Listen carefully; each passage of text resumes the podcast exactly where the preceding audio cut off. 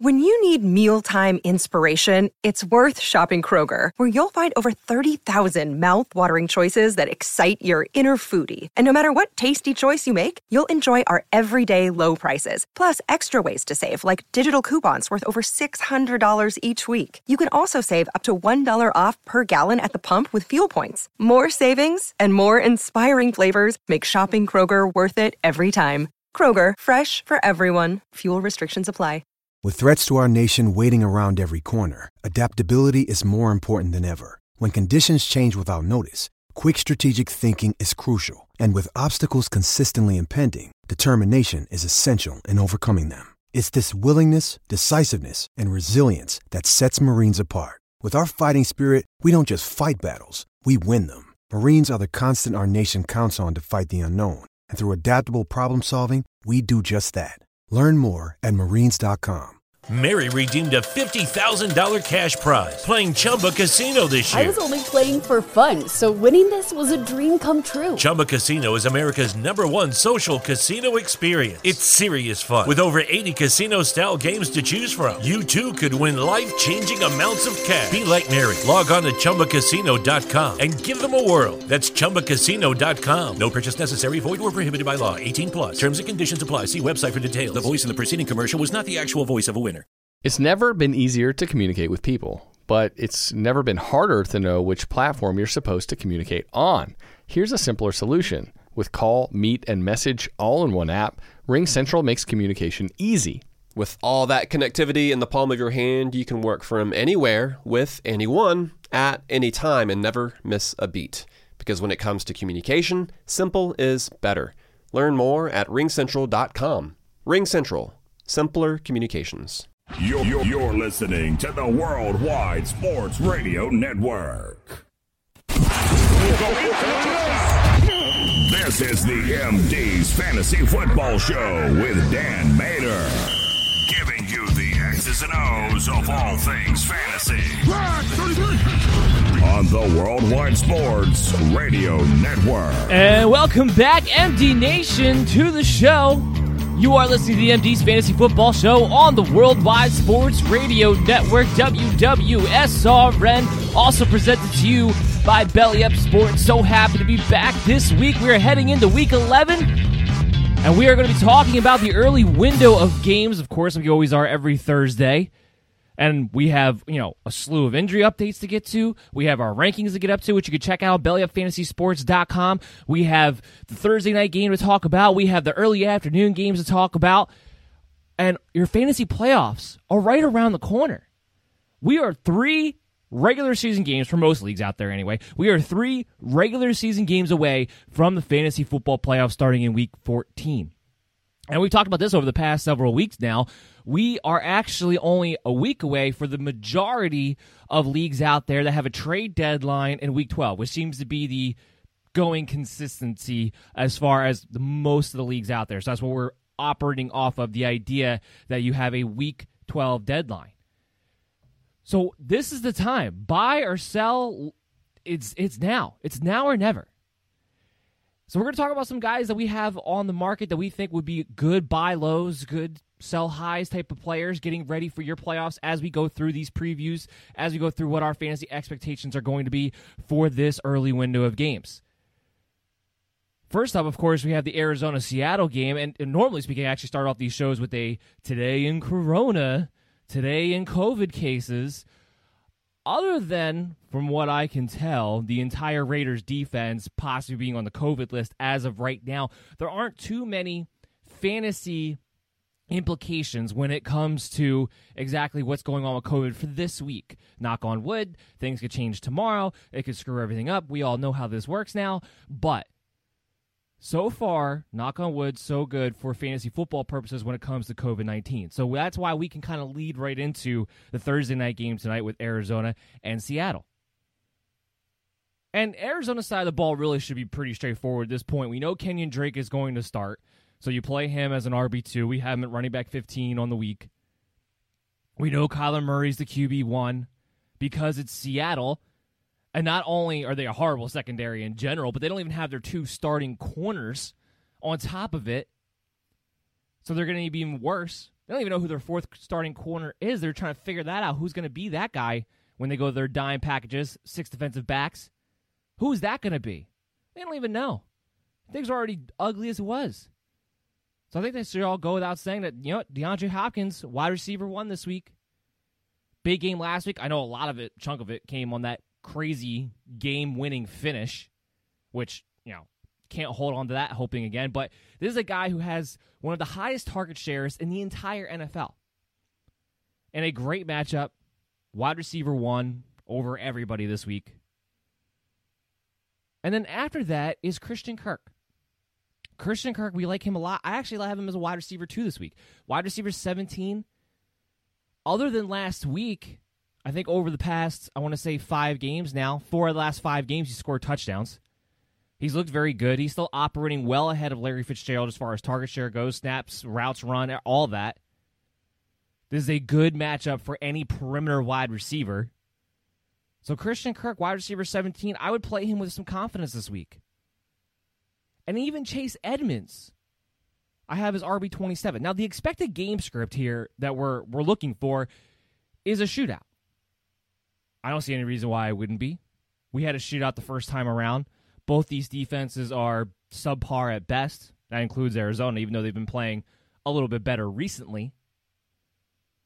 But this is nothing to be special about. These are offenses going for the jugular. I expect it to be aggressive from start to finish. And that's why all these guys can be fantasy relevant, including Chase Edmonds. We have an RB27. This is a guy that I think you can play as a flex option. Without a doubt. Now, as far as Seattle side goes, there's some injuries that we've been waiting for, right? It sounds like it sounds like Tyler Lockett is going to play. Basing that on Pete Carroll, which I never feel good about doing. However, in his you know situation here, he came out right away and said that he is confident, fully expecting Tyler Lockett to play. With little doubt. I'll give him this credit. He at least came out and said that, eh, Chris Carson, eh, he practiced in limited. He hopes he could have him out there, but he was he even admitted that he just kind of got through the practice. We're not expecting to see Chris Carson. And we had just updated these rankings actually on BellyUpFantasySports.com. If you want to go ahead and check them out, they're pretty much up to date to this point. They'll be updated throughout the weekend. So we're operating as if Carson's not going to play this game, which means Carlos Hyde, practice in full, back from the hamstring issue. We do expect him to be the starting running back. We do expect him to get the majority of the work.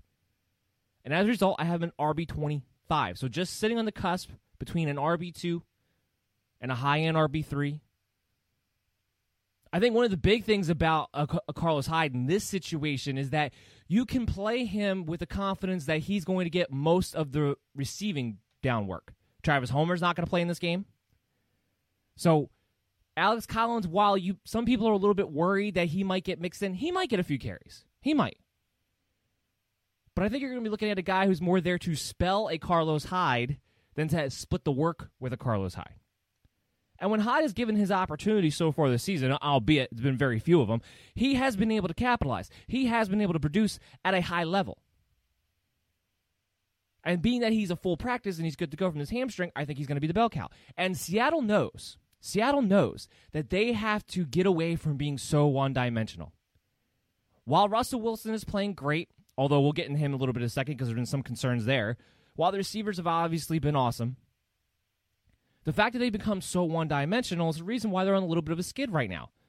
Defenses are able to game plan a little bit more for Russell Wilson and take away some of the things that he wants to do, at least on, on a more consistent basis. They're going to have to get back to running the football to at least some degree. I think they do that tonight with Carlos Hyde and being able to use the backfield in the passing game as well to keep teams off balance. Now, I don't think he has this tremendously high ceiling. He's still Carlos Hyde at the end of the day, but a high floor, half point PPR leagues, especially, which is what we usually talk about on these shows when we're when we're talking about where I have them ranked. Yeah, one hundred percent. That's why I got him at RB twenty five. So I feel confident about Carlos Hyde being a top end RB three, low end RB two for you this week. Tyler Lockett, DK Metcalf. Obviously, you're going to play them. Like I said, we're expecting Lockett to play. You can play them as low end wide receiver ones, high end wide receiver twos in a game that should be a shootout with the way that they've been playing as of late. Russell Wilson, still our QB2. So I don't want anybody panicking on Russell Wilson. But is it a little concerning that he suddenly turned into a turnover machine over the last three weeks? And if you're in fantasy leagues where those turnovers count against you, not again, you're not benching Russell Wilson. I'm not making that argument. Not. He's he's still the RB two. Or excuse me, he's still the QB two overall. But it's a little concerning that maybe those high ceiling games, if the if they don't stop from being one dimensional, teams are going to be able to key on Russell Wilson, what he's trying to do, when he's trying to push the ball down the field, get pressure on him, and frustrate him, which is what we've seen over the past three weeks. It's why Seattle's been faltering as of late. Now, the good news is it's not going to stop him from being aggressive. So that's good for him. It's good for the wide receivers. And frankly, it could also be good for Arizona or the whatever whoever the opponent is that given week because now they have extra possessions, they have extra fantasy value to go to. But the turnovers is the reason why it goes back to my Carlos Hyde point that they have to stop being so one dimensional. And that's why I think you're going to start to see that a little, bo- a little bit more. Now, am I concerned to the point where I think there's going to be, you know, 10 less pass attempts a game? No, absolutely not. Absolutely not. In fact, it might benefit the offense to be a little bit more efficient overall anyway. Because now we've seen DK Metcalf kind of get taken away from certain matchups over the past few weeks, too. This is going to be a big one because last time Patrick Peterson took him away. Now, Tyler Lockett being a little bit banged up heading into this Thursday night game, I think there's a good chance that Russell Wilson's going to force the issue more so to DK Metcalf than he did the first time around. So I think you're going to be fine there. Point is, you're going to play all your fantasy guys that are relevant in this game should be one of the better Thursday games that we've had in a while. That's what I'm most excited about here. But I love pretty much everybody involved, including Carlos Hyde, can definitely play him with some confidence in this week.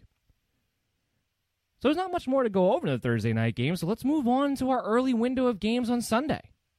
Let's kick it off with the Philadelphia Eagles and the Cleveland Browns. What's on the Eagles side of the ball? Can they bounce back? Can they do what they are supposed to do? I think that's the big question. Carlos Wentz comes uh, Wentz comes in as QB 15 for us on the week. The reason for that is I'm expecting high volume. Whether it be in the second half or whatever the case may be, I don't expect the Eagles to have tremendous success running the football. Cleveland's defense has been very good, and they've been getting stingier and stingier to the running back over the past month. Miles Sanders, I have him as an RB2. Obviously, you're still going to play him, but I don't have a high ceiling in my range of outcomes for a Miles Sanders this week. I just don't. Which leads me to believe Carson Wentz should have more pass attempts, should be coming back from behind, I believe, in the second half. So I think the volume's going to be there. I think there's a game in which you're going to see Carson Wentz use his legs quite a bit too, and that kind of also boosts his floor. So all that is to say that he's somebody who's in the streaming territory. Still not my top 12 quarterbacks, still not necessarily QB1, but he's in the streaming territory due to all of those factors. Now, flip it on the other side. What's going on with the wide receivers? That's the big part we got to figure out. Travis Fulgham wasn't part of the game plan, but and I was worried about Travis Fulgham a little bit with Alshon Jeffery coming back because I wasn't sure exactly what the snap count, what the rotation was going to be. But that wasn't the reason Travis Fulgham wasn't involved. He just flat out wasn't involved. It wasn't because of Alshon Jeffery. Alshon Jeffery barely played. He wasn't targeted. So that concern not only rolls with me because we still haven't really seen what that's going to be come to fruition just yet. Now we have to take in consideration like, okay, well, what's going on with the Eagles' offense in general? You guys came out of the bye and looked more out of sorts with more guys back, more guys healthy than really almost any other point this season, with the exception of week one, and even then. And yet, the offense looks more horrendous than it has at any point this season, in my opinion. Looked more out of sync than it has at any other point this season. We have Travis Fulgham ranked at wide receiver 21. I don't think Alshon Jeffery is ready to come back yet or be, I should say, a significant participant in the route run share and the target share just quite yet. I think he's still getting back into game shape, and it might take him, really honestly, it might take him a month to do so because talking about Lisfranc injury, he hasn't really done a lot of football activities in, in a long time now. I mean, we're talking about it almost a year. So I think it's going to take him a while before he's really, really ramping up his involvement in this offense. And I think they got to get back to getting Travis Fulgham the ball, especially when it comes to the red zone, especially giving him 50 50 attempts. Jalen Reagor had seven targets, but only had four catches, 40 yards. Him playing as a, you know, dink and dunk type of wide receiver is not what he's meant to do. If you need Jalen, if you're going to get Jalen Reagor to do what you need him to do, which is to be the downfield threat, to be the big playmaker, to keep the defenses honest, to keep the defense, to keep that safety backed up, well, you need to start using him in the role that you drafted him to be, which means using Travis Fulgham and Greg Ward and getting Miles Sanders involved in the short and intermediate part of the game and getting back to that. It's not a great matchup against Cleveland, especially in Cleveland. This is a good defense. And because they got Chubb back and leaning on the running game again, they're able to keep the ball out of the offense's hands. So the only wide receiver I'm going to touch is Fulgham. But even then, there's a new low floor risk that really comes with playing him. So you have to take that into consideration. He's going to be matched up on Denzel Ward most of this game. That's not going to change here either. We do have a wide receiver 21. I think you can play him. I think he'll definitely get more than just one target. And if the Eagles are smart, but again, that's the problem with fantasy football. There's logic, and then there's what the coaching staff will do. But if the Eagles are smart, Travis Fulgham, Jalen Reagor, Dallas Goedert, that's what they should be moving forward in their passing attack with as they presumably wind up winning that horrible division. But there's still a wide range of outcomes. They still seem determined to get Alshon Jeffery involved as he gets more back in the game shape. And that's something we're just going to have to watch moving forward. Makes the whole thing very, very ugly. Dallas Goedert, I mean, he's my tight end seven because of talent. I mean, I believe in the talent. I believe in the targets that the Eagles show to the tight ends. I believe at the end of the day that will win out. But there's no there's no telling here. There really isn't, unfortunately. I mean, he hasn't been targeted the way you expect him to be since he's been back from the injury. It's been a poor showing. Last week, he was splitting work with Richard Rodgers. But I have to believe in the talent. And I think you only have maybe a week or two more that you can play Dallas Goedert with the hope. I can't even say the confidence, but the hope that he'll be a tight end 10. Because Zach Ertz is probably two weeks, maybe less away from being activated. And while he wasn't great, obviously, he wasn't great, it still doesn't mean that he won't, you know, be the guy. And he won't take away from Goedert. So I think you got two more weeks where you can play him as a top 10 tight end. And after that, we'll have to see. I really thought that Goedert was going to have the opportunity when he came back to really shine and to put it on the Eagles that, you know what, you could bring Zach Ertz back. That's fine. But I'm the lead guy. I thought he was going to do that. He hasn't. And if he continues to not, they're going to have no reason not to thrust Zach Ertz back into the number one tight end role and make this whole thing even more murky because no one's producing well. So now you move into Cleveland. And the only thing I really want to touch out of Cleveland is is the backfield. I mean, and that should go without saying, but that's it. Austin Hooper, tight, tight end 13, but it's the most boring tight end 13 I think I could ever, you know, think about in my entire life. Most boring tight end 13. Who knows? I mean, Baker likes to get the, the tight ends involved in the red zone. That's the only thing going for him. And that is the same analysis that we could probably have for the other 29 tight ends, the other 31 tight ends not named Travis Kelce in the league right now. He's not going to have a huge target share. It's not going to be featured. Jarvis Landry could lead the way in targets. Who cares? Unless the Eagles were able to get up a lot in the beginning of this game, there's simply not enough pass attempts on this team, period, to get Jarvis Landry, who needs, I believe, double digit targets, especially because he's just not 100% healthy, needs double digit targets to turn in a wide receiver three performance we don't have in the top 36 this week. Eagles are not the easiest team to throw the ball on, especially since Jarvis Landry most likely. I mean, maybe it's Higgins because he lines up on the perimeter more more times than not, but Jarvis Landry most likely will see his fair share of Darius Slay in this game. So I'm only really wanting to touch the backfield. And again, this isn't a great matchup. The Eagles aren't the easiest team to run on, although some teams have been having a little bit more success as of late because the defense is just on the field so much. So in the second half, guys are starting to gash them a little bit more and more, and that very well could happen in this game. I would not be shocked if we saw a similar type of game script to that. Nick Chubb comes in as RB thirteen overall, so high end RB two, low end RB one, and Kareem Hunt's RB twenty one. We saw last week they were pretty much dead even. Actually I think they were dead even in carries, and then Kareem Hunt we know is going to get a little bit more involved in the passing game. And the fact is, Kareem Hunt is actually a more productive back so far this season with Nick Chubb in the lineup than without him. So you keep continuing to play him with confidence, and you keep playing, uh, continue to play Nick Chubb with confidence as he continues to get more healthy and more in shape. I mean, he looked great last week. How, what's going to happen this week when he gets his legs under him in the fourth quarter when the Eagles' defense has been on the field 80% of the time? So we feel good about that there, too. The cool thing about this game coming up, though, is that it wasn't there weren't too many injuries in this game. Aren't too many injuries in the Saints Atlanta game either, outside of the obvious of Drew Brees which we know he's going to be out for at least the next couple of weeks. I think it could be longer. I really do. All that talk came out, punctured lung, cracked ribs. He's over 40. If they are winning the next couple of games and they are still in prime playoff contention and right there with Tampa Bay to win that division, and Jameis is playing decently, I don't see why you rush Drew Brees back. I really don't. Punctured lung, cracked ribs. It's hard for me to imagine now, these guys are tough. These guys are crazy in the NFL, but it's hard for me to imagine he's going to be back in two weeks. I would say at least 30. Maybe more likely, if everything's going ideally for the Saints to that point, a month. So I think it might be some time before Drew Brees actually comes back here, but the official word on it is a two to three week timeline.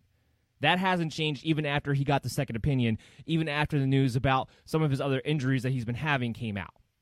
That hasn't really changed. So in the meantime, Jameis Winston takes over. Jameis Winston, we have him ranked as QB six on the week.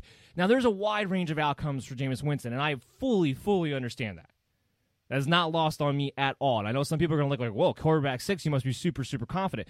I'm confident in the matchup. I'm confident in what Jameis Winston I know can do because I think it's intriguing. Let's just look at it from the from Jameis Winston's skill set for a second when it comes to this offense. I think it's intriguing that with a guy with a better arm who has guys like Michael Thomas who could actually maybe run further down the field a little bit more than what we're used to seeing could actually be something.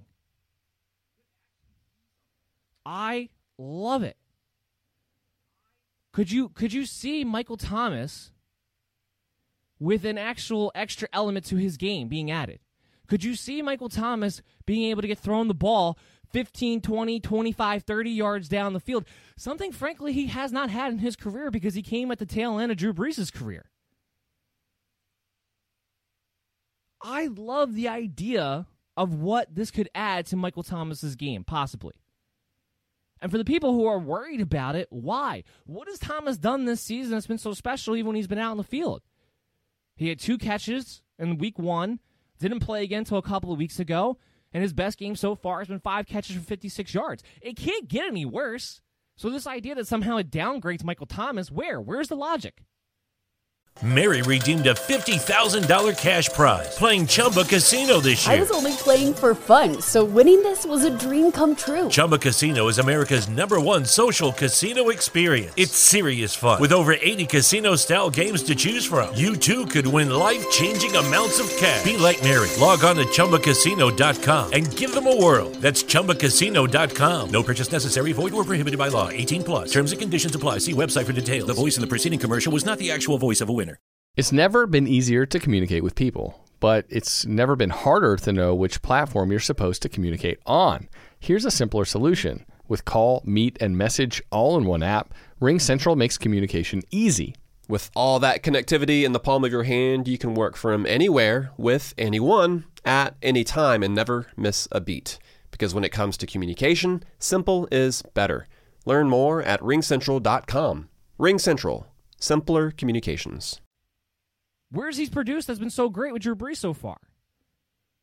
Let's actually take the opportunity that Winston can actually throw him the ball down the field, and all of a sudden, maybe things start to open up a little bit more. Defenses maybe don't squeeze this offense quite as much because they know Jameis Winston can hit them over the top.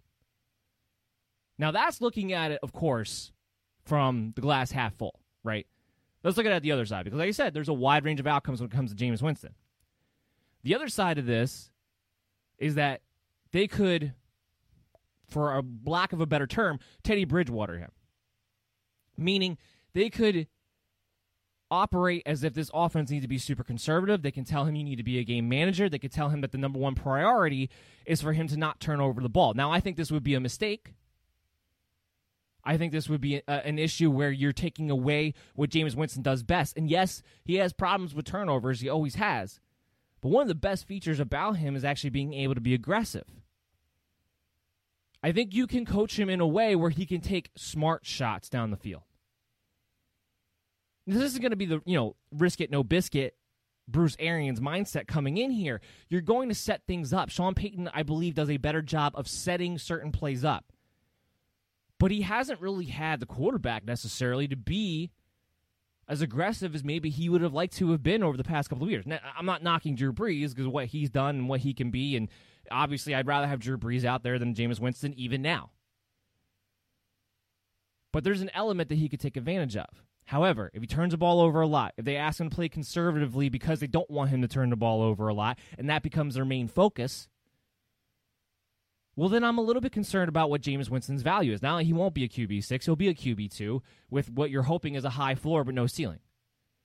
He'll be captain check down, which might bode well for the Alvin Kamara owners out there.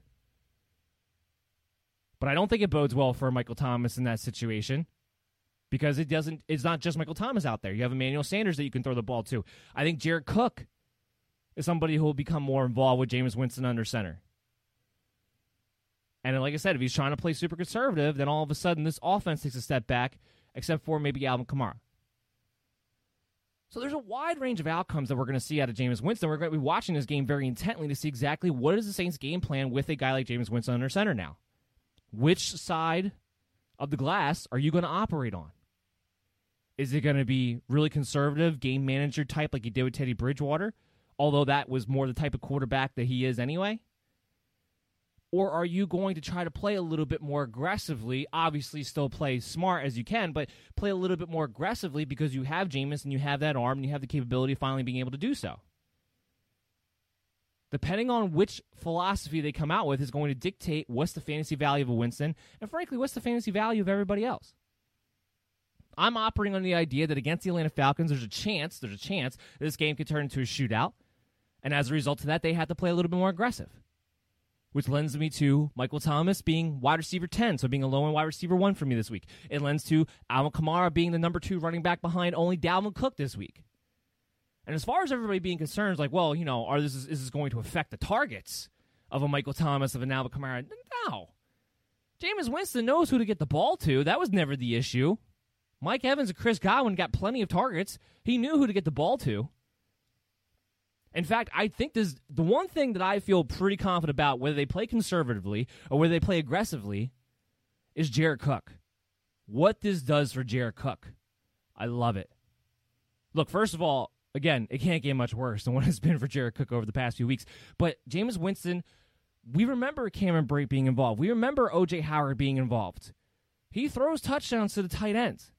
And because of his bigger arm, I think Jared Cook will actually have more of an opportunity to be able to stretch the ball down the seam, which is what his main skill set is to begin with, with Jameis Winston under center. So I think the one player that I actually feel confident, whether they're conservative or not, that this does boost is Jared Cook. And that's why I have him as tight end 12 on the week. And I think he has higher upside than that. I think I would not be surprised at all if Jared Cook was able to catapult himself into the top 10, especially this week against Atlanta. So I like that play out of Jared Cook. If he's somebody who's been dropped because he's been dreadful over the past few weeks, this would be one of my top streamers at the tight end position this week. Everything else has a wide range of outcomes, you know, outside of Alvin Kamara, which we just we know he'll be involved one way or another. We didn't talk about Atlanta. Matt Ryan, QB twelve. I think, and he's just somebody who's always going to be a low end QB one. I don't think that's going to change. The defense will always make sure that they have to be aggressive at least at different points throughout the game. The best thing about this week is that he's going to get Calvin Ridley back and you have a healthy Julio Jones still. So he has all of his weapons. And when Matt Ryan has all of his weapons in a dome, whether it's in New Orleans or in Atlanta, it doesn't really matter. He tends to play pretty well. And while the Saints defense has been playing better as of late and have gotten a little bit healthier, have a little bit more of a pass rush than what they had in the beginning of the season, overall, I don't think you can be afraid of the Saints secondary. And really, the best thing about this from the pass catcher standpoint, and we'll talk about Todd Gurley in a second, but Saints are not an easy team to run on. And because they're not an easy team to run on, I think there's going to be more targets, more pass attempts for Matt Ryan, more targets for Julio, more targets for Calvin Ridley, and Hayden Hurst, who comes in at tight end six for us this week. Hayden Hurst is one of the few guys that, while his scoring has been hit or miss, he's one of the few tight ends out there right now available. Well, not necessarily available, but out there in your fantasy leagues who's actually getting a consistent target share. He's getting, as long as Julio's been healthy, every game that Julio's been healthy for, he's gotten five plus targets in each and every one of those games. That is a floor that, frankly, if you don't have Travis Kelce, you can't buy in fantasy football right now at the tight end position. You can't. And if he scores a touchdown on top of it, then he's right up there with the top three guys. So Hayden Hurst, tight end six, feel pretty good about that.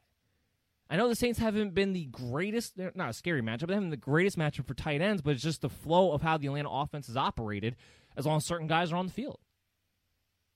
Now, with Todd Gurley, we still have him as an RB2. There's always the chance that they set him up with inside the five and he falls into the end zone because that's his superpower.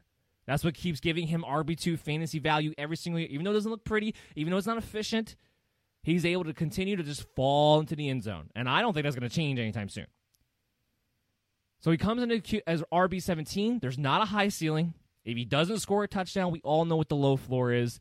But at this point, I don't know if the matchup really matters as far as what Todd Gurley brings to the table. And this isn't a great one. But I, again, I don't think it really matters as far as what he brings to the table. Julio Jones, Calvin Ridley, you know, high end wide receiver two. Well, low, uh, well, excuse me, low end wide receiver ones, high end wide receiver twos. Julio Jones, a wide receiver one. You know, he doesn't have the range of a wide receiver two, but Calvin Ridley, wide receiver one, wide receiver two, based on the idea of it's his first game back. We'll see how sharp he is, see how in shape he is. But it, I think it was good that he was able to come back in after the bye. I'm not worried about his health. I'm not worried about him being limited as far as snap count goes at all. It's just being a little bit having him ranked at wide receiver 13 this week is just being a little bit conservative, being that's his first game back coming off the injury. Because typically speaking, you want to be a little bit more conservative when ranking these guys coming off of their injuries when they've missed a couple of weeks. But really, I mean, you're not worried about playing them. So here's what we're going to do. We're going to take a quick break. We're going to come back on the other side. We got more games to talk about. We have a mailbag segment for you guys at the end. So everybody stay tuned, and we'll talk to you guys right after this. It, it, it's the Worldwide Sports Radio Network. You're listening to the MD's Fantasy Football Show on the Worldwide Sports Radio Network. And welcome back, MD Nation. You are listening to the MD's Fantasy Football Show on the Worldwide Sports Radio Network, WWSRN, also presented to you by Belly Up Sports. And as always, I'm your host, Dan Mater. We're talking about the early window of Week 11 talking about the Thursday night game. We talked about some of the early afternoon games on Sunday, their injury updates, our fantasy football expectations, and all of that just continues on with a few more games that we have to talk to you about. And of course, we have the mailbag segment for you at the end. But this part of the show now brings us to the Cincinnati Bengals and the Washington Football Club. Hopefully, it's going to be the last year I have to say the Washington Football Club. Uh, we have Joe Burrow here. He comes in at QB 20 for us here's the thing about Joe Burrow. I would not be afraid to play him if you have him. I would not drop him for another quarterback option that would maybe have ranked er, uh, earlier or, or higher. Look, with Joe Burrow, the difference between QB 20 and QB 10 for me this week was literally a point. That's how that's how close it was with the quarterbacks, and it's it's been consistently that close a lot of weeks. But this week in particular, had a lot of quarterbacks in the same tier, in the same range. So while Joe Burrow technically came out to be my QB 20, I have it within a point difference that he could just as easily be QB 10.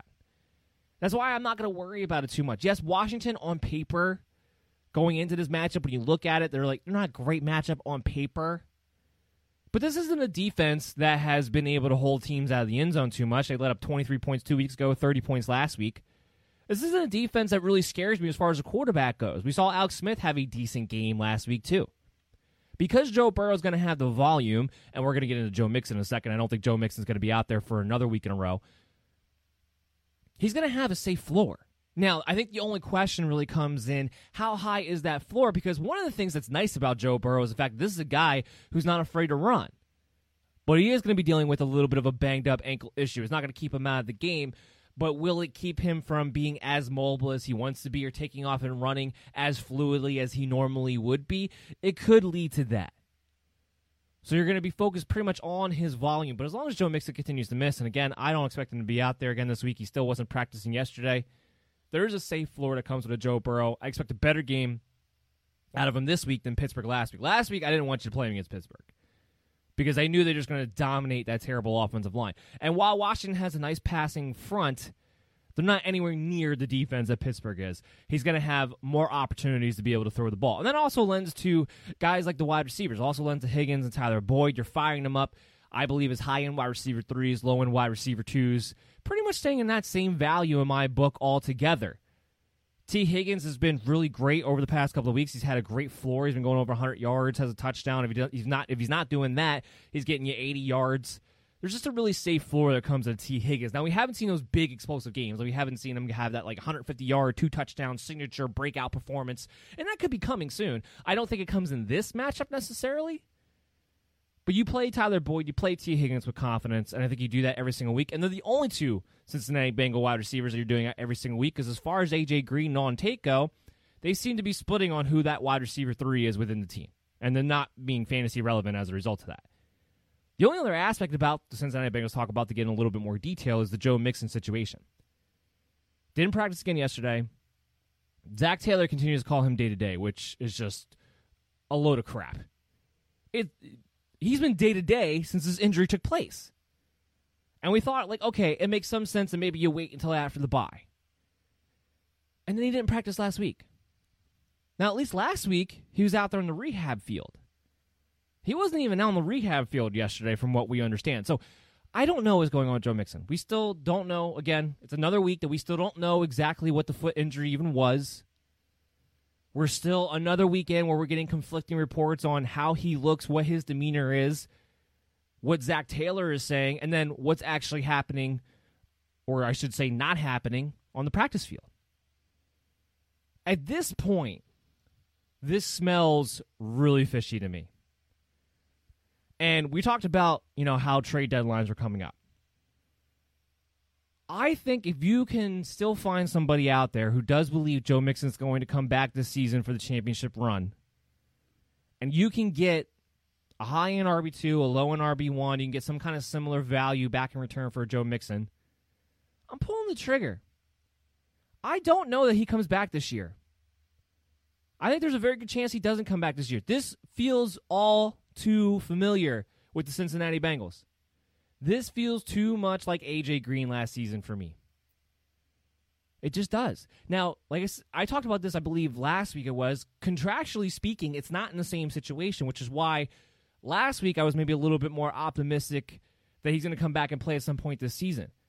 But because we're going another week with another with the same old story of he's day to day, but we all know not really because clearly he still hasn't been on the practice field in a month now. Hasn't even been on the practice field. Still don't know anything. I don't know how you sit back and say, you know what? Joe Mixon's going to be back soon or at all this year. Because now I'm starting to think about this in the other lens where it's, all right, you made a long term contractual agreement to Joe Mixon to pretty much be the guy for this offense moving forward, to be the guy who's going to develop along, not develop or bring Joe Burrow along with him and add that you know running back dimension in there. You have some nice young pieces. You're not going to make the playoffs. I mean, we're heading to week 11. There's still a lot of season left. And I would, if you, if you've made me to make a decision right now, I would have to say I still probably lean a little bit more towards Joe Mixon coming back at some point this season. But it's pretty close to being 50 50 in my mind at this point. It smells too much like AJ Green, where really they had decided to shut him down for the year and just didn't want to tell anybody.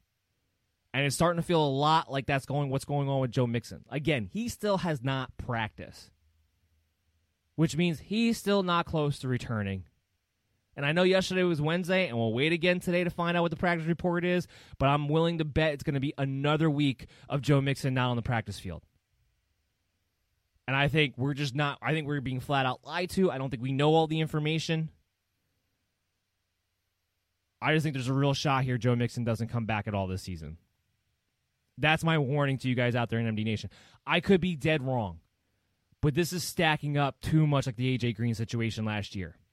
And it's too much of a mystery around his injury. So, again, if you're in a league where your trade deadline is next week, putting Joe Mixon out there, seeing what you can get for him, I think might be the smart move here.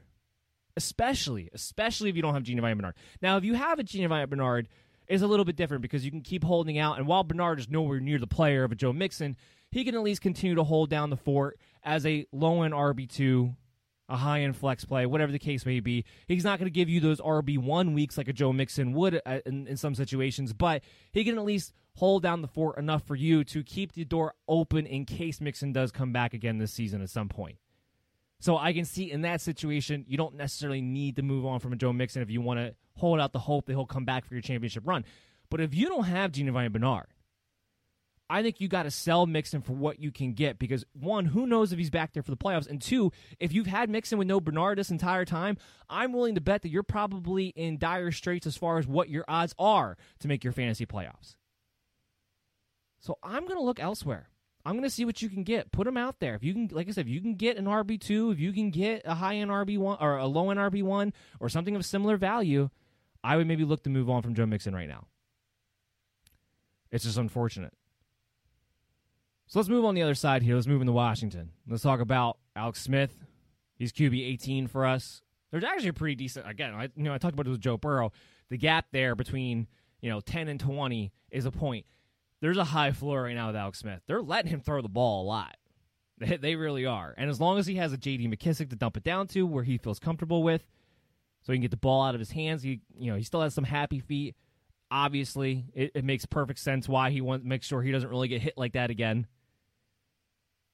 But as long as he has a McKissic to dump the ball down to, as long as he has Terry McLaurin to be able to zero in on, I think Alex Smith's going to continue to have a high floor. As crazy as this is, I mean this this Alex Smith story, as great of a story as it is, from a fantasy football perspective, is pretty much 2020 wrapped in a, in a nice little wrap for you.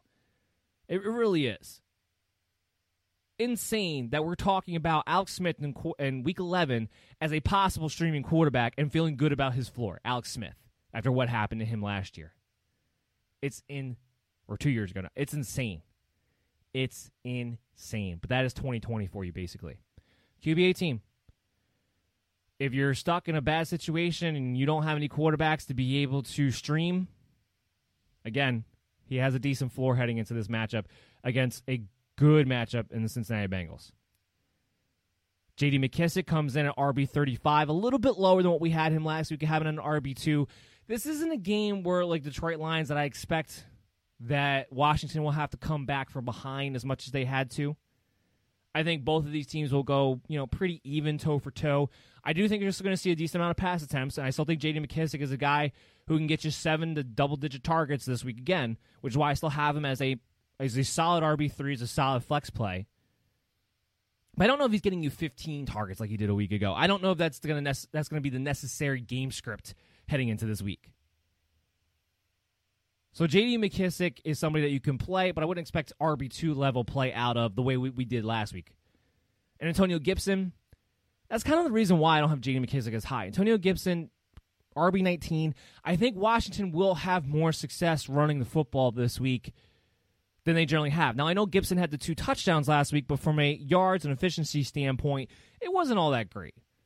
I think he'll have an easier time being able to run the football. That's why I also think Washington will be able to control the ball a little bit more on offense. Why we might not see as many pass attempts in the expected game script. But this this is also a game that could go one way or the other for me. I could see it being more of a competitive 2017 type of game. I could also see this game being a shootout because when you're talking about two terrible teams who do have playmakers on the offensive sides of the ball on both opponents, sometimes that can create for a bit of a sleeper shootout. I, this is a game that I would have as a sleeper shootout opportunity. So there is a wide range of outcomes. There are ceilings for these guys heading into this game. And that leaves me into Terry McLaurin, who obviously you're playing, but this week, this week, against this team in the Bengals, wide receiver three. His targets have been there. Frankly, Alex Smith has been playing better than any quarterback Washington has had this season, than Kyle Allen, than Dwayne Haskins. He's even been, especially last week, he was actually comfortable enough pushing the ball down the field a little bit more than we're used to to Terry McLaurin in particular.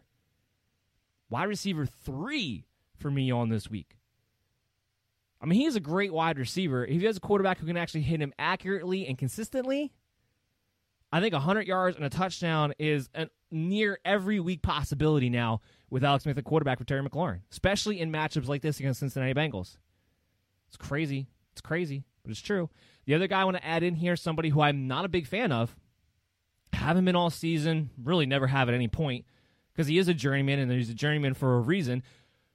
But given the tight end landscape, given how bad the Bengals are against tight ends in general, Logan Thomas is a tight end one, not tight end one overall, but he is a tight end one for us this week. He is a top 10 play. He's in my top five this week. And you can look at it from two sides. You can look at it as, on one hand, that's just how bad the tight end landscape is, that a guy like Logan Thomas can be a top five tight end without too much of an argument, I think, really from anybody. Or you look at the other side where Alex Smith is targeting the tight ends a little bit more. It's it's literally Terry McLaurin, tight end, running back. That's that's the spread with Alex Smith. The quarterback play is a little bit better. He'll look for the tight end in the red zone, and it's a great matchup. Mary redeemed a $50,000 cash prize playing Chumba Casino this year. I was only playing for fun, so winning this was a dream come true. Chumba Casino is America's number one social casino experience. It's serious fun. With over 80 casino style games to choose from, you too could win life changing amounts of cash. Be like Mary. Log on to chumbacasino.com and give them a whirl. That's chumbacasino.com. No purchase necessary, void or prohibited by law. 18 plus. Terms and conditions apply. See website for details. The voice in the preceding commercial was not the actual voice of a winner. It's wintertime. When temperatures go down, the likelihood goes up that your furnace and other appliances go down with them. So don't risk a costly replacement. Stay comfortable with coverage on the appliances you depend on most with the Service Guard Appliance Repair Program from Black Hills Energy. It's peace of mind in a plan. Visit blackhillsenergy.com slash sign up to learn more. Top five tight end this week. Not going to happen too often because I'm not a big fan of his. But this week, the the situation of Washington, the situation of playing the Cincinnati Bengals lines up, and also the situation for your fantasy leagues. If Logan Thomas is somebody who is out there and available, he should be your top streamer of the week, without a doubt. Let's move on to the Lions and the Carolina Panthers. Some good news on the Lions front. Kenny Golladay returned to practice yesterday. Now, I don't have him ranked yet. I'm still was operating on the idea that Kenny Golladay was going to miss at least one more week, and we still have to see exactly what happens. But because he was able to practice in a limited capacity on a Wednesday, that's usually a decent sign that they have a real opportunity to be able to play on Sunday. So I think we might see that. Now, here's the only caveat I have. If he's not quite 100%, if he's more like 60 to 75% as far as where his health is, because they have to play early Thanksgiving Day on Thursday, I think there is a chance that they would hold him out until then and just try to not push him, knowing that they're going to have a quick turnaround, especially if he's not close to being 100% yet coming off that hip injury. So that's my only caveat to him practicing on a Wednesday as to why I don't have him ranked and why I'm still a little bit doubtful as to him definitely playing this Sunday. Something we'll watch, something you need to follow us on Twitter for at BellyUpMDFF Show. But at least there is some good news there. The other, I would say, bittersweet news, of course, would be Matthew Stafford. I would say the sweet part is, is that he injured himself. He was still able to be productive. He was still able to throw a couple of touchdowns against Washington last week, even after the injury. And also, the sweet part would be that we still expect him to be able to play this Sunday. The bitter part is that a torn ligament in your thumb, in your throwing hand, if you don't think that's not going to affect your throwing, you're crazy. If you don't think it's going to affect your ability to hold on to the ball, you're crazy. So that will be a hindrance.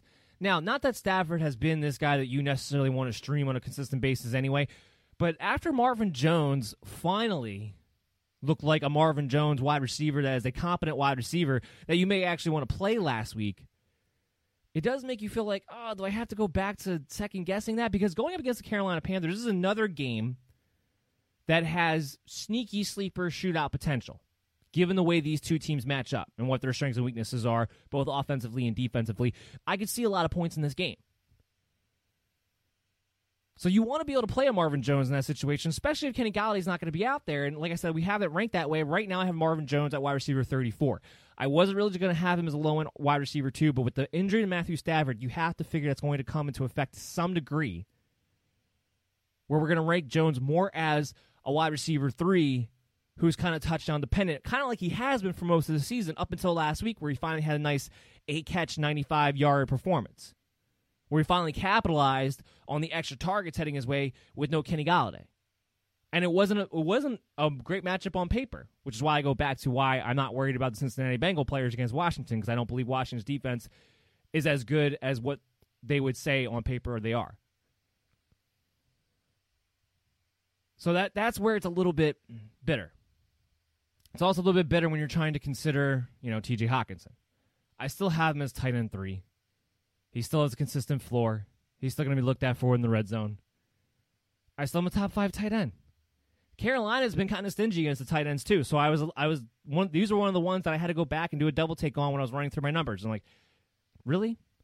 Because it's not like he's been the most consistent guy. And like I said, Carolina Panthers have been pretty good against the tight ends. But when you break down where the targets go, especially if Kenny Golladay does not play, especially the red zone targets, you got to put TJ Hockenson still up there as a top five tight end, a guy you continue to play every single week with confidence, or as much confidence as you can have in a tight end not named Travis Kelce, which I'm going to just continue to repeat myself on.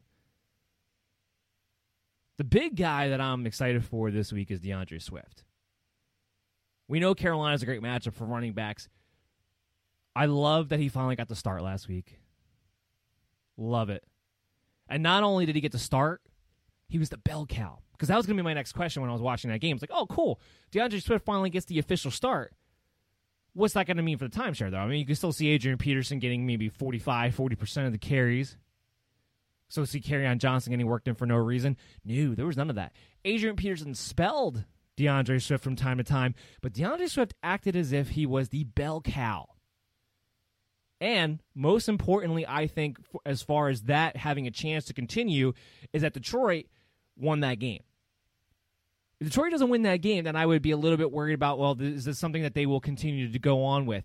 Because they won that game, I feel really good about the prospect of D'Andre Swift continuing on as their starting running back, as their bell cow running back. And against Carolina Panthers, if he's the bell cow again this week, which is what I'm projecting him to do, which is what I'm expecting out of him right now, D'Andre Swift comes in as my RB9 overall, an RB1 this week. And, you know, going hand in hand with you're playing DFS this week. He's at a nice little price of sixty four hundred dollars on DraftKings. I'm just going to give you guys the head up, heads up right there. D'Andre Swift is a hell of a play this week, a hell of a floor with a hell of a ceiling, giving his matchup and his skill set, and the fact that it looks like they finally have come to their senses and allowed D'Andre Swift to be the bell cow back. That's the guy I'm super excited about on the Detroit side of the ball. Move over to Carolina. They have some quarterback issues too. Teddy Bridgewater again, expected to play. Was practicing in a limited capacity yesterday, but they they seem pretty hopeful from the get go that Teddy Bridgewater is going to be able to suit up. It's a minor knee sprain, so we expect him to be out there. While I maybe wouldn't want to try to play Teddy Bridgewater, even though this would typically be a match in which he would definitely be a streaming quarterback for me, and I still have him hovering around that top 13 area where you would be as top end streamer. I think he does still have a good floor this week. Because of the knee issue, I don't. You might want to look elsewhere for other guys if you're looking for more of a ceiling play. Like I said, I still think he has a nice floor because Detroit. That's the big. That's the big thing here. It's still Detroit.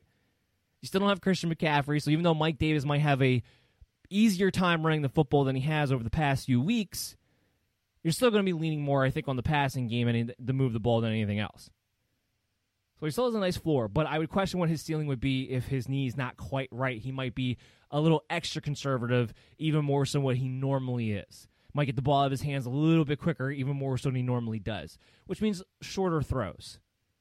Shorter throws to Mike Davis, to Robbie Anderson, to DJ Moore, to Curtis Samuel. It, it, just shorter throws in general, which just limits his ceiling. It just limits his ceiling at this point. Still has a nice floor. If you have to go to Teddy Bridgewater, though, I think you could do worse. But as more to say about Robbie Anderson, wide receiver 15 for us this week. DJ Moore, wide receiver 26 for us this week. Even Curtis Samuel is wide receiver 44, so he's hovering between that wide receiver 3, wide receiver 4 flex territory. It's Detroit. Everyone's playable. Like I said, as long as Teddy Bridgewater is able to be out there, well, you don't have to worry about that significant downgrade that would come if it was the backup quarterback, if it was PJ Walker. Everyone will still be able to get the ball like they need to to produce. And because these are all guys who can do something after the catch, Robbie Anderson, DJ Moore, Curtis Samuel, you don't necessarily need them to get targeted deep in a matchup against Detroit for them to still give you the fantasy value that you've come to expect out of them over the past few weeks. So that's where Teddy Bridgewater making sure that he at least plays is still critical. Mike Davis, we have him in RB11, so we have him as a low end RB1. We'll know he gets the volume.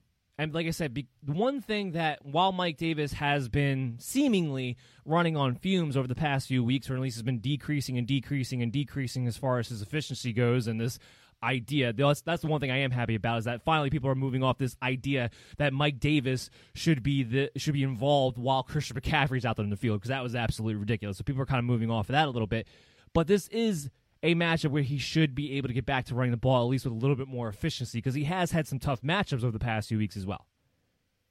So I think there is a high floor that you can expect as far as what his carries, what his rushing yards are going to be, and of course he's going to implement that with his receiving ability. He's going to boost that with his receiving ability.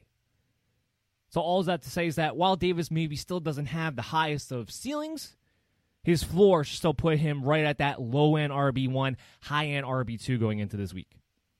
So you're going to feel pretty confident there. The update news that we have for you on Christian McCaffrey right now is that one, obviously, we know he's not going to play this week. I do not believe for a second he's going to play week 12.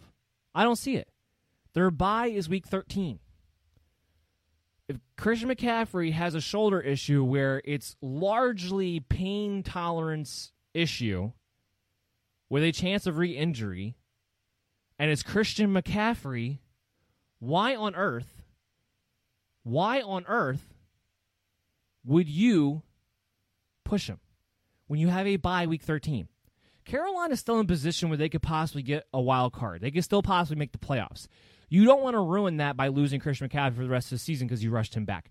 I do not believe he comes back in week 12. I think the earliest we see Christian McCaffrey is week 14.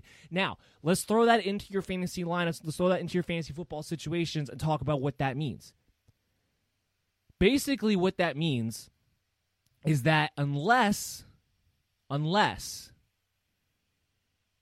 you are in position where you feel pretty confident that you're definitely going to make the playoffs over the next three games due to your record being you know six and three or, or you know seven and three whatever the case may be if you feel like you're in a position where you're going to make the playoffs then you can hold christian mccaffrey for your championship run because i do think he will be back this season. I think he'll be back week 14 if you're not you have to sell him because you're not going to get him back before the playoffs. You have to sell him if you are dying, if you are fighting for the chance to even get to the playoffs. You have to sell him. Period. I mean, you have to sell him for anything useful that you can actually get over the next three weeks. Period. So, depending on what situation you're in, Christian McCaffrey's either a stash or you sell him for what you can get right now. Sell him for something useful. Sell him for something that'll help you get in the playoffs because he's not coming back to that first round. I'm telling you that right now. He's not coming back next week. And you won't have him for week 13 regardless. So that's one of the guys we're talking about. If you saw that trade deadline coming up in week 12, pull the trigger while you have the chance. Let's move in to the Pittsburgh game, to the Jacksonville game. Let's start off with the easy part of Pittsburgh. The easy part is Big Ben, top 10 quarterback. Not surprising at Jacksonville.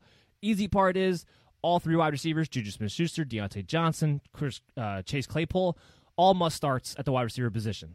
have them all as wide receiver twos. All, th- all three of them are wide receiver twos for me this week. Here's the tricky part James Conner. James Conner should, should, against Jacksonville, with the uh, scoring opportunities that this offense has, should be considered a low end RB1. Unfortunately, you have to play him as an RB2, And based on what he's done the past couple of weeks, I think you have to hope that his ceiling is RB2.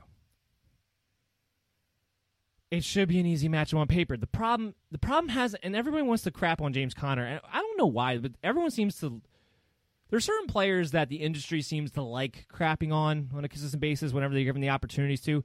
James Conner seems to be one of those guys. I don't know why. Because when he is put in an actual position to produce, he produces. He's a good back. He's the bell cow back. That's why I think you have to continue to play him. But the problem has been two things. The offensive line and the interior, especially, has not gotten a push very much over the past couple of weeks when they should have been able to control the line of scrimmage, and it hasn't happened. They're running out of shotgun most of the time, which is annoying, but they're not getting a push on top of it. So James Conner has had pretty much nowhere to go. He hasn't had very many holes over the past few weeks against defenses where he should have been able to gash. There hasn't been much there. It's not it hasn't been his vision. He hasn't been cutting to the wrong place. It's not that he hasn't been playing well. Some people say he's not explosive. It's hard to be explosive when you can't get past the line of scrimmage because there's nowhere to go. Here's the second problem. The Steelers have no interest in running the ball over the past couple of weeks. They were up 29 to 7 last week. And they were still going 5 wide. 5 wide. They were still throwing the ball up 3 touchdowns on the Cincinnati Bengals.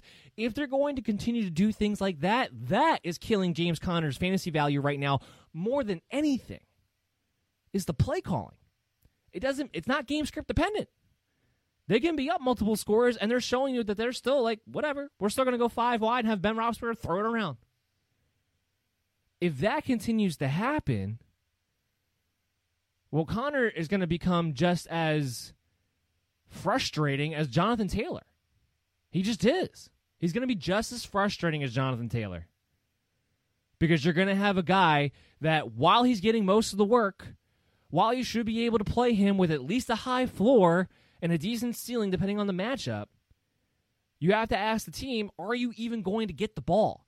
And in Conner's situation, it's not that he's splitting with the other running backs, it's they're not involving the running game at all.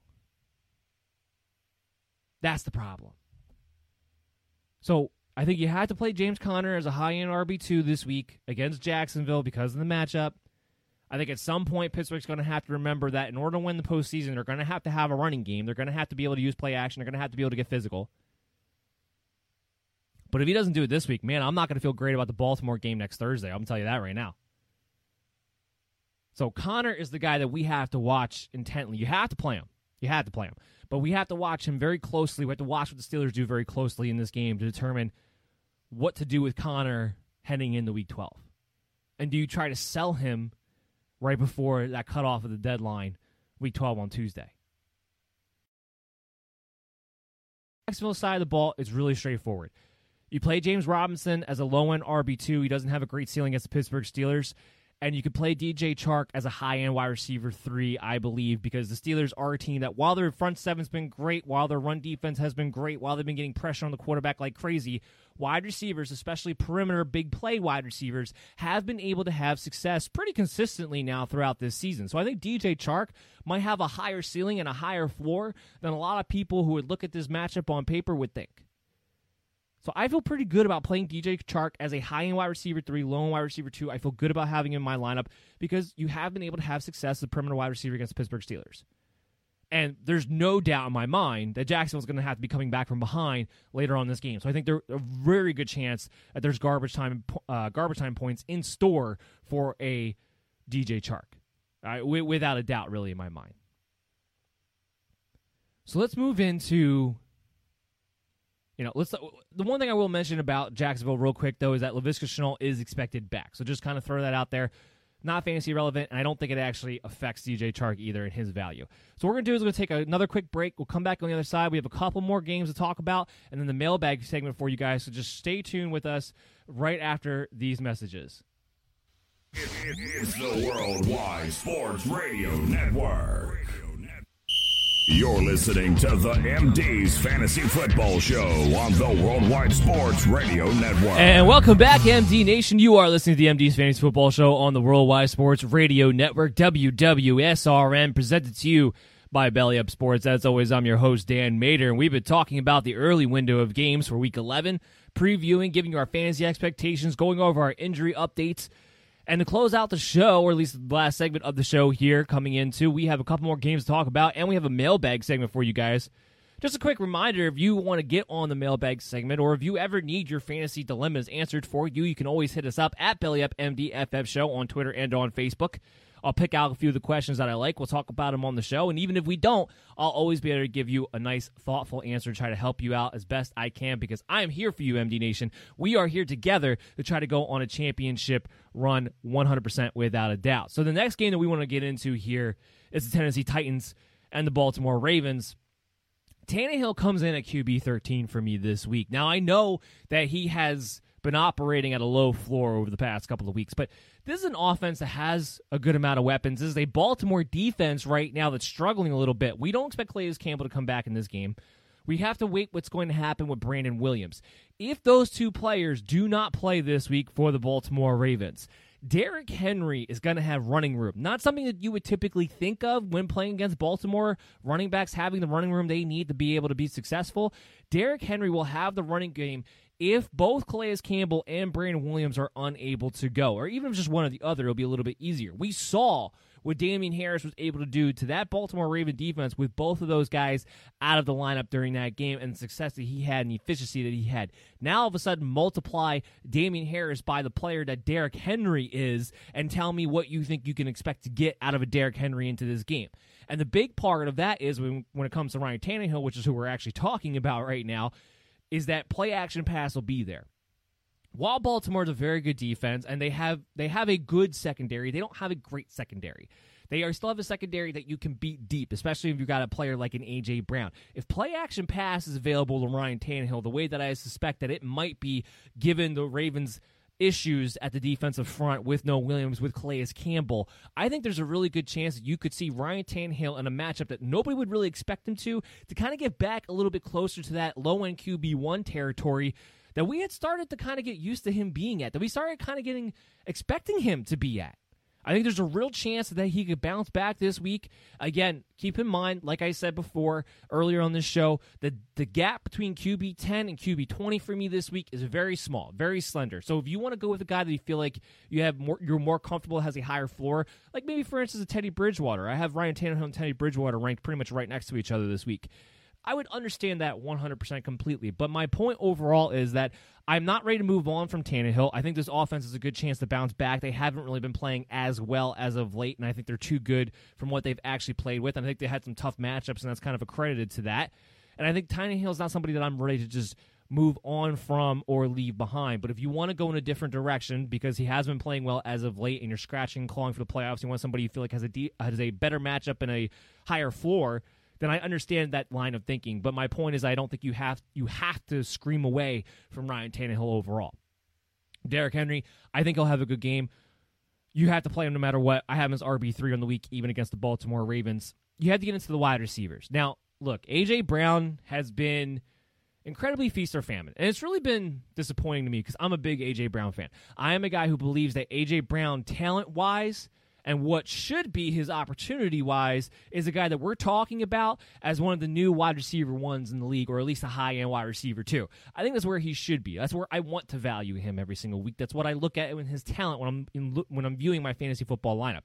The reality is is very feast or famine. And while he could have had a much better stat line next week last week against the Indianapolis Colts when he should have had a 70-yard touchdown that he really frankly just flat out dropped, Mary redeemed a $50,000 cash prize playing Chumba Casino this year. I was only playing for fun, so winning this was a dream come true. Chumba Casino is America's number one social casino experience. It's serious fun. With over 80 casino style games to choose from, you too could win life changing amounts of cash. Be like Mary. Log on to chumbacasino.com and give them a whirl. That's chumbacasino.com. No purchase necessary, void, or prohibited by law. 18 plus. Terms and conditions apply. See website for details. The voice in the preceding commercial was not the actual voice of a winner.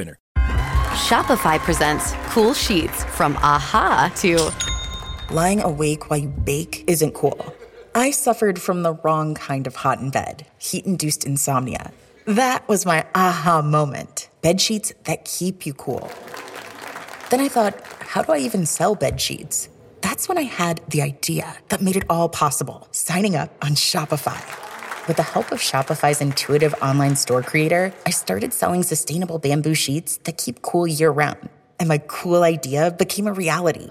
Hot sleepers around the world rejoice.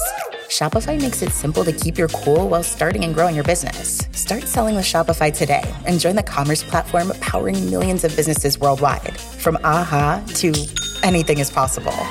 This is Possibility, powered by Shopify. Start selling online today. Sign up for a free trial at shopify.com slash free 22. Shopify.com slash free 22.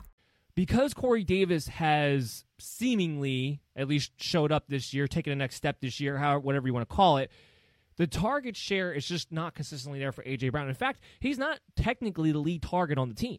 It's been Corey Davis. Uh, even if you want to take away the games that AJ Brown was out for, the games that Corey Davis and AJ Brown have played together, Corey Davis edges him out in targets still right now. That's just a fact of the situation. But Corey Davis does not have the ceiling that an AJ Brown has. Brown is still a wide receiver 31. Wouldn't surprise me at all if he was able to be better than that. I think that is his floor. I think a wide receiver three is his floor. I think there's going to be an emphasis to get him more than, you know, four targets in this game like we did a week ago. They know that they need him offensively to be as be as good as they can be. So I do believe AJ Brown has a good chance. Plus, with Brown, you know it only takes one play. So I'm going to play him. Does he have a little bit of a lower floor than I would necessarily like him to have or expect him to have this week against Baltimore? Yeah, because it could turn. This game also has, you know, 17 14 written all over it as a possibility and its, in its outcomes as well. So that's just something you have to take in consideration. But AJ Brown is somebody that I still feel pretty confident in moving forward and will get back to being more of a high end wide receiver, too, that he should be, especially once they get out of this stretch of games where they're playing some of these tougher defenses. They got to play Colts again next week. But once they get out of that, this, the schedule does lighten up again for the Tennessee Titans. So long term, I'm not worried about AJ Brown. Corey Davis this week comes in at wide receiver four for us, wide receiver 46. I'm only playing him if I just need somebody that I think can get me five catches for 60 plus yards. Because that's about the stat line I think you're looking at in this t- typical matchup. You're just looking for somebody who can get you that kind of a floor because you just don't have a lot of better options. I think you can go with them there. But there should be guys in that similar range that have a hell of a higher ceiling that I think you can go with that would be better options this week. So I'm kind of staying away from Corey Davis. I can all help it. Here's the real headache of this team Jonnu Smith. So he got a rushing touchdown last week. As a result of that, as far as tight ends go, it kind of offered you some value at the tight end position. Wasn't involved in the passing game at all. And is somebody who, over the last month or so, has only really averaged two targets a game.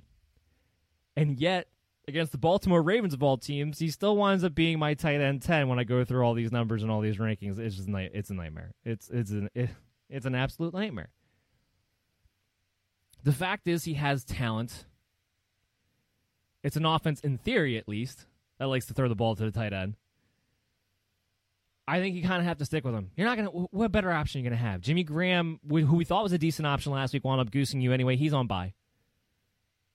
You know, these are the tight ends in that range. We talked about Logan Thomas being a top five tight end this week. That's just where we're at. So if you have Jonnu Smith, I doubt you have a better option available to you. So I'm going to stick with him. He's going to be top 10 tight end, maybe, or at least I have him ranked that way and you kind of just have to you kind of just have to close your eyes and pray basically when it comes to the tight end position. Jonnu Smith falls into that line. At least he's a talented guy. You knew that on the field. So when, if he does get an opportunity, he'll at least have the talent to uh, to to take advantage of that opportunity to execute. So let's move into Baltimore. At this point, Baltimore is there's only two players that I actually want to play for Baltimore.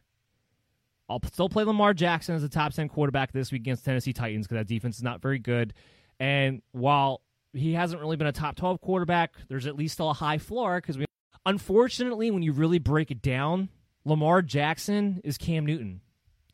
You're just hoping he gives you enough rushing production to give you a good enough floor for your fantasy football purposes. If he gives you something in the passing game, great. But right now, I don't know if there's a difference between a Lamar Jackson and a Cam Newton. I don't know if there is one.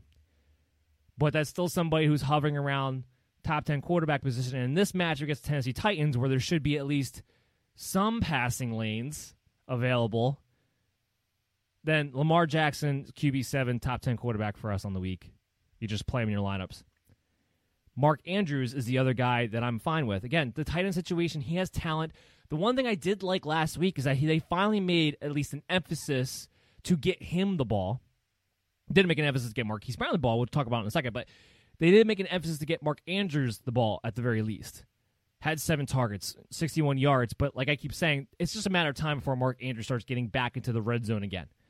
It's a good opportunity for him this week against Tennessee Titans. He comes in at tight end four for us overall, top five tight end. You, I think you have to just continue to play him in your lineups and just keep waiting for him to get back into the end zone because it's going to come. It is going to come. I feel pretty confident about that, especially a tight end position. I'll take somebody with that kind of talent right now over anything. Outside of that, Marquise Brown, I have him ranked at wide receiver 24. I have him as a wide receiver 2 because Tennessee has been absolutely horrendous against the corners. Because that this is a matchup that if he's ever going to get a big play this year, this is as good of a matchup as it will be for him to be able to do that. They bite on everything as far as play action goes. But we're going to talk about Marquise Brown and the fact that there's not a single running back against Tennessee Titans this week on the Baltimore Ravens that I want to play for fantasy football boys. And we're going to mold it into this take, which is Greg Roman. Can someone just punch Greg Roman in the face at this point? I mean, seriously, what are you doing? With, with the vanilla offense, with the obvious predictable formations and what you're going to be running out of them, you have you now have multiple players having to pretty much make the point to come out in public and say this isn't working from a schematic standpoint and you guys aren't adjusting. We've seen this from Greg Roman time and time and time again. He'll have success that first or second year he's the offensive coordinator for the team, whether it was the 49ers, the Buffalo Bills, Baltimore Ravens last year. And then that second and third year, he becomes predictable. He becomes cute. He never gets in the rhythm. He gets simplified somehow. Usually you're supposed to expand. He gets simplified. And as a result of that, everyone on the Baltimore Ravens are floundering, aren't succeeding, or disappointing. I don't put it on Lamar. I don't put it on the offensive line injuries. I don't put it on any of the running backs. I put this at least 90% of it squarely on the shoulders of Greg Roman and getting away from what they did last year. With the lack of pre-motion, with the lack of different formations, and being unpredictable out of those formations. I can tell what they're going to run as soon as they line up. If they have three backs in the backfield, it's a triple option play. If they have two backs in the backfield with two tight ends, it's a play action play to Marquise Brown and to Mark Andrews. That's the offense. Because of the backfield, because you have to rotate all three guys, nobody gets in rhythm. Nobody. Take out Gus Edwards. You want him to come in when you're when you're beating up on teams. You want him to come in on maybe certain goal line and one situations. Fine. This team should be revolving around J.K. Dobbins and Mark Ingram and allowing those guys to get enough touches to get in a rhythm because you can run and pass with both of those guys and make you less predictable with your play calling if both of them are on the field. Do something. But unless the Ravens do a 180, unless Greg Roman specifically does a 180, it's not going to get better. So Marquise Brown, wide receiver 24, because it's Tennessee, because he uh, just needs one play, because Tennessee has been giving up that one play. But there aren't going to be too many games left that Marquise Brown is even going to be my top wide receiver 36 and even a playing option pretty soon. It's unfortunate, but that's where we are with the Ravens.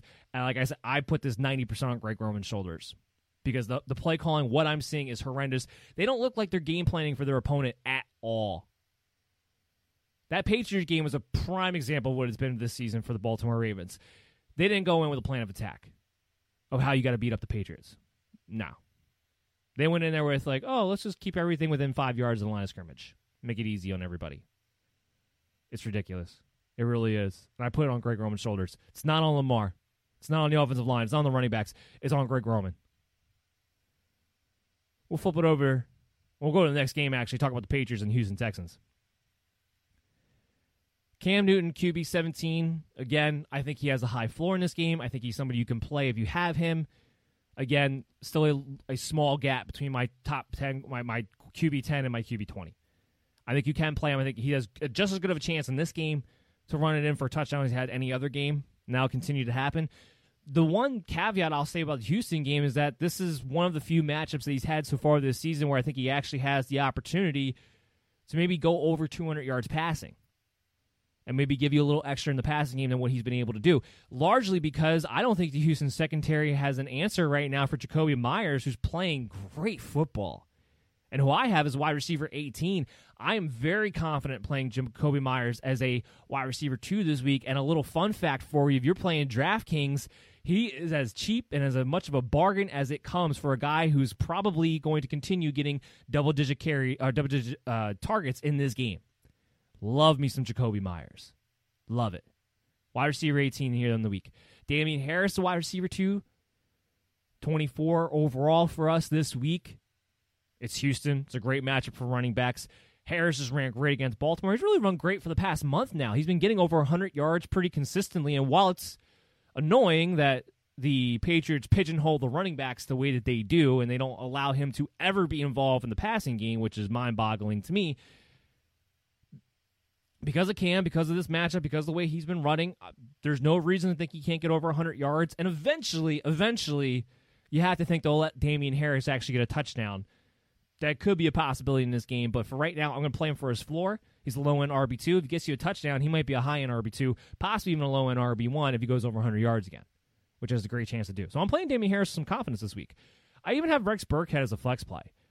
Because he's been getting involved in the passing game, because he's playing well ahead of James White consistently now over the past couple of weeks, and because they utilize him around the red zone too, Rex Burkhead, I think, is somebody that if you're in dire straits at the running back position, you can play him as an RB3, you can play him as a possible flex play, and you should be able to get at least some production out of him with the possibility of touchdowns because of all the Patriot players, especially in the backfield, he's con- gotten touchdowns more consistently than anybody else. So he's somebody that I will contemplate there. I would definitely like to have a better option. I would definitely like to have somebody with a with a better ceiling and a better, you know, floor. But he is a top 36 option for us this week. Edelman is actually nearing a return. Uh, it's not going to be this week, but he he might be getting activated off the IR soon. I'm a little surprised at that. I didn't think they're going to bother. I really did not think they were going to bother bringing him back at all this season. But now, now the Patriots won against the Ravens and they won last week against the Jets, they're kind of in a situation where they might be able to be in play for that extra wild card spot. This is actually a team that might find their way back into the playoff hunt.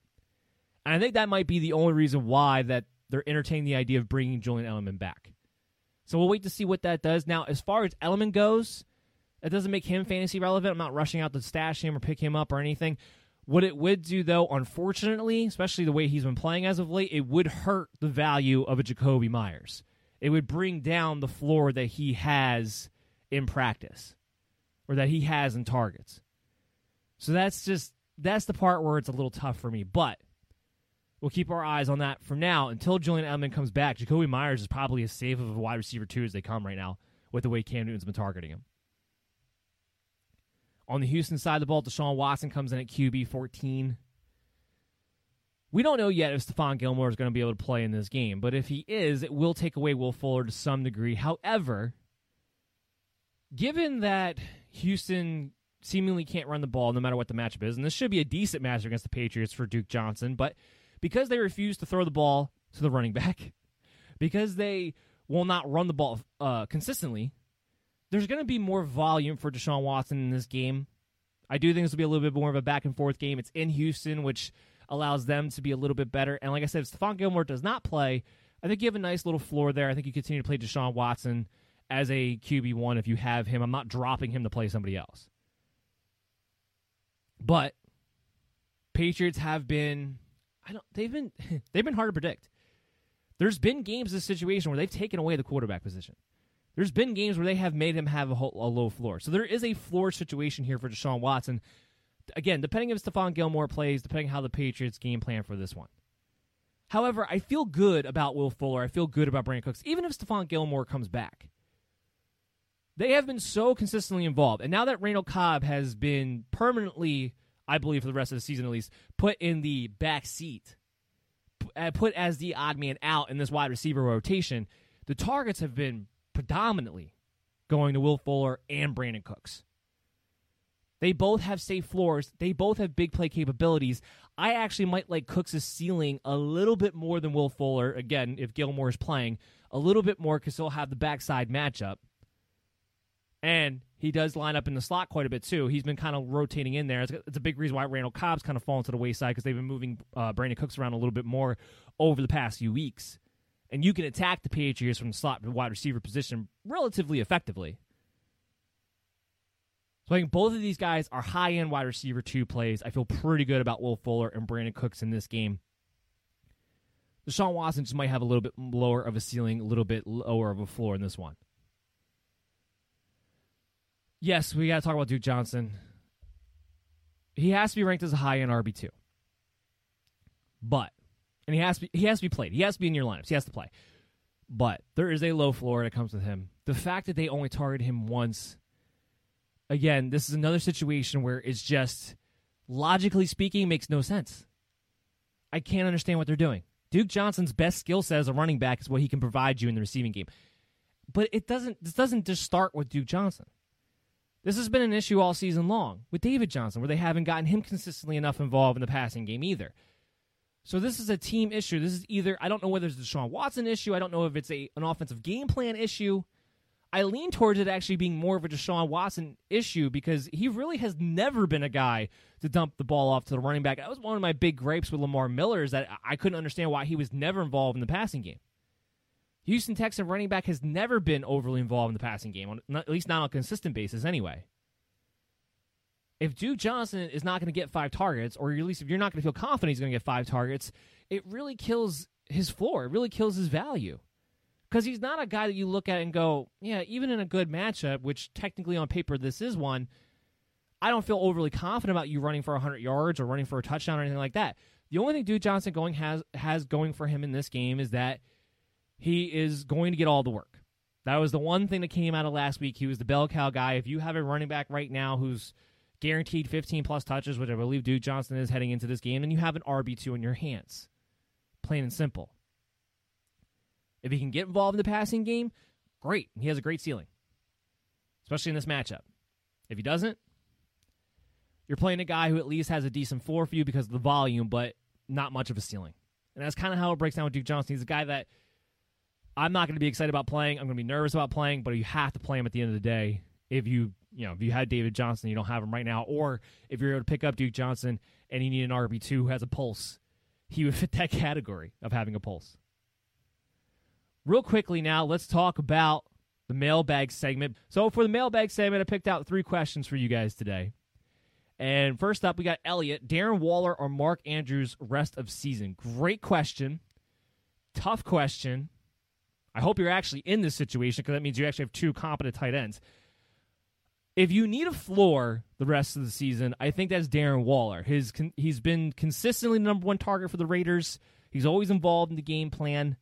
They're usually throwing the ball pretty well down the field over the middle. From a consistent high floor standpoint, it's Darren Waller.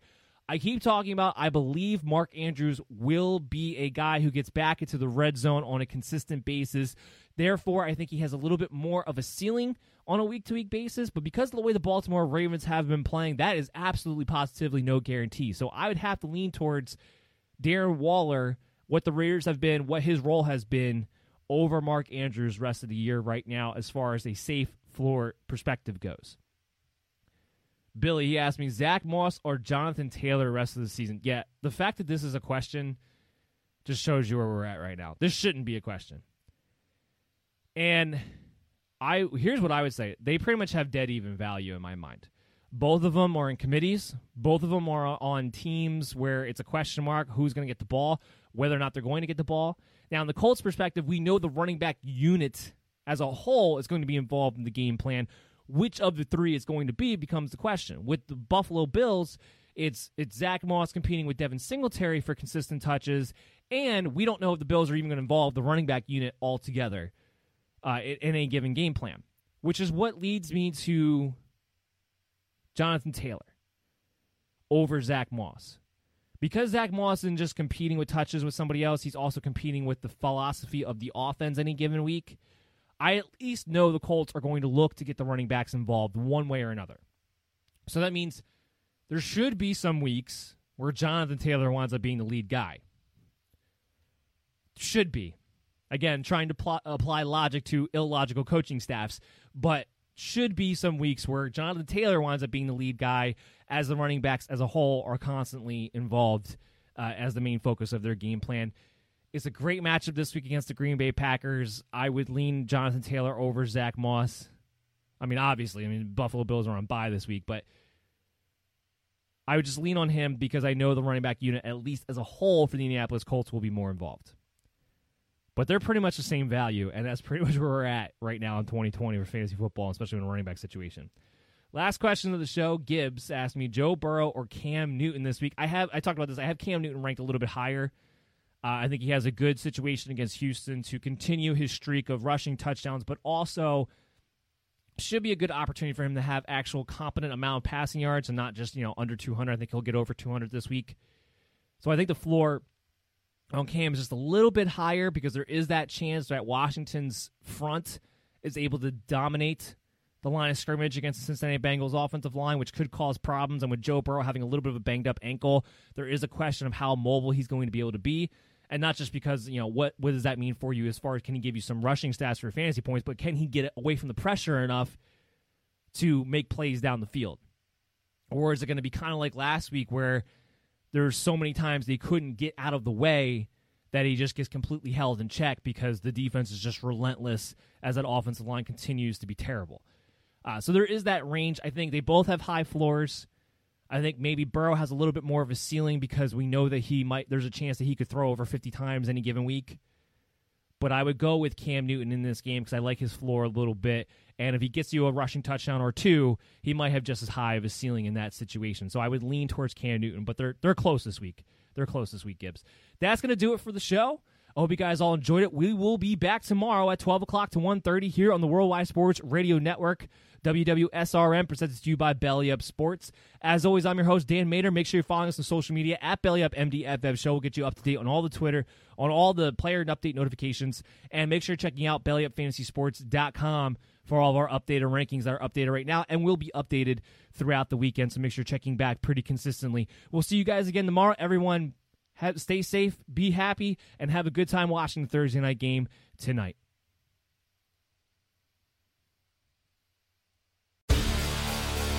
Hi, I'm Maria. And I'm Mike. And we're Team, Team ready. ready. Black Hills Energy knows your home is where your heart is, so they want you to be ready.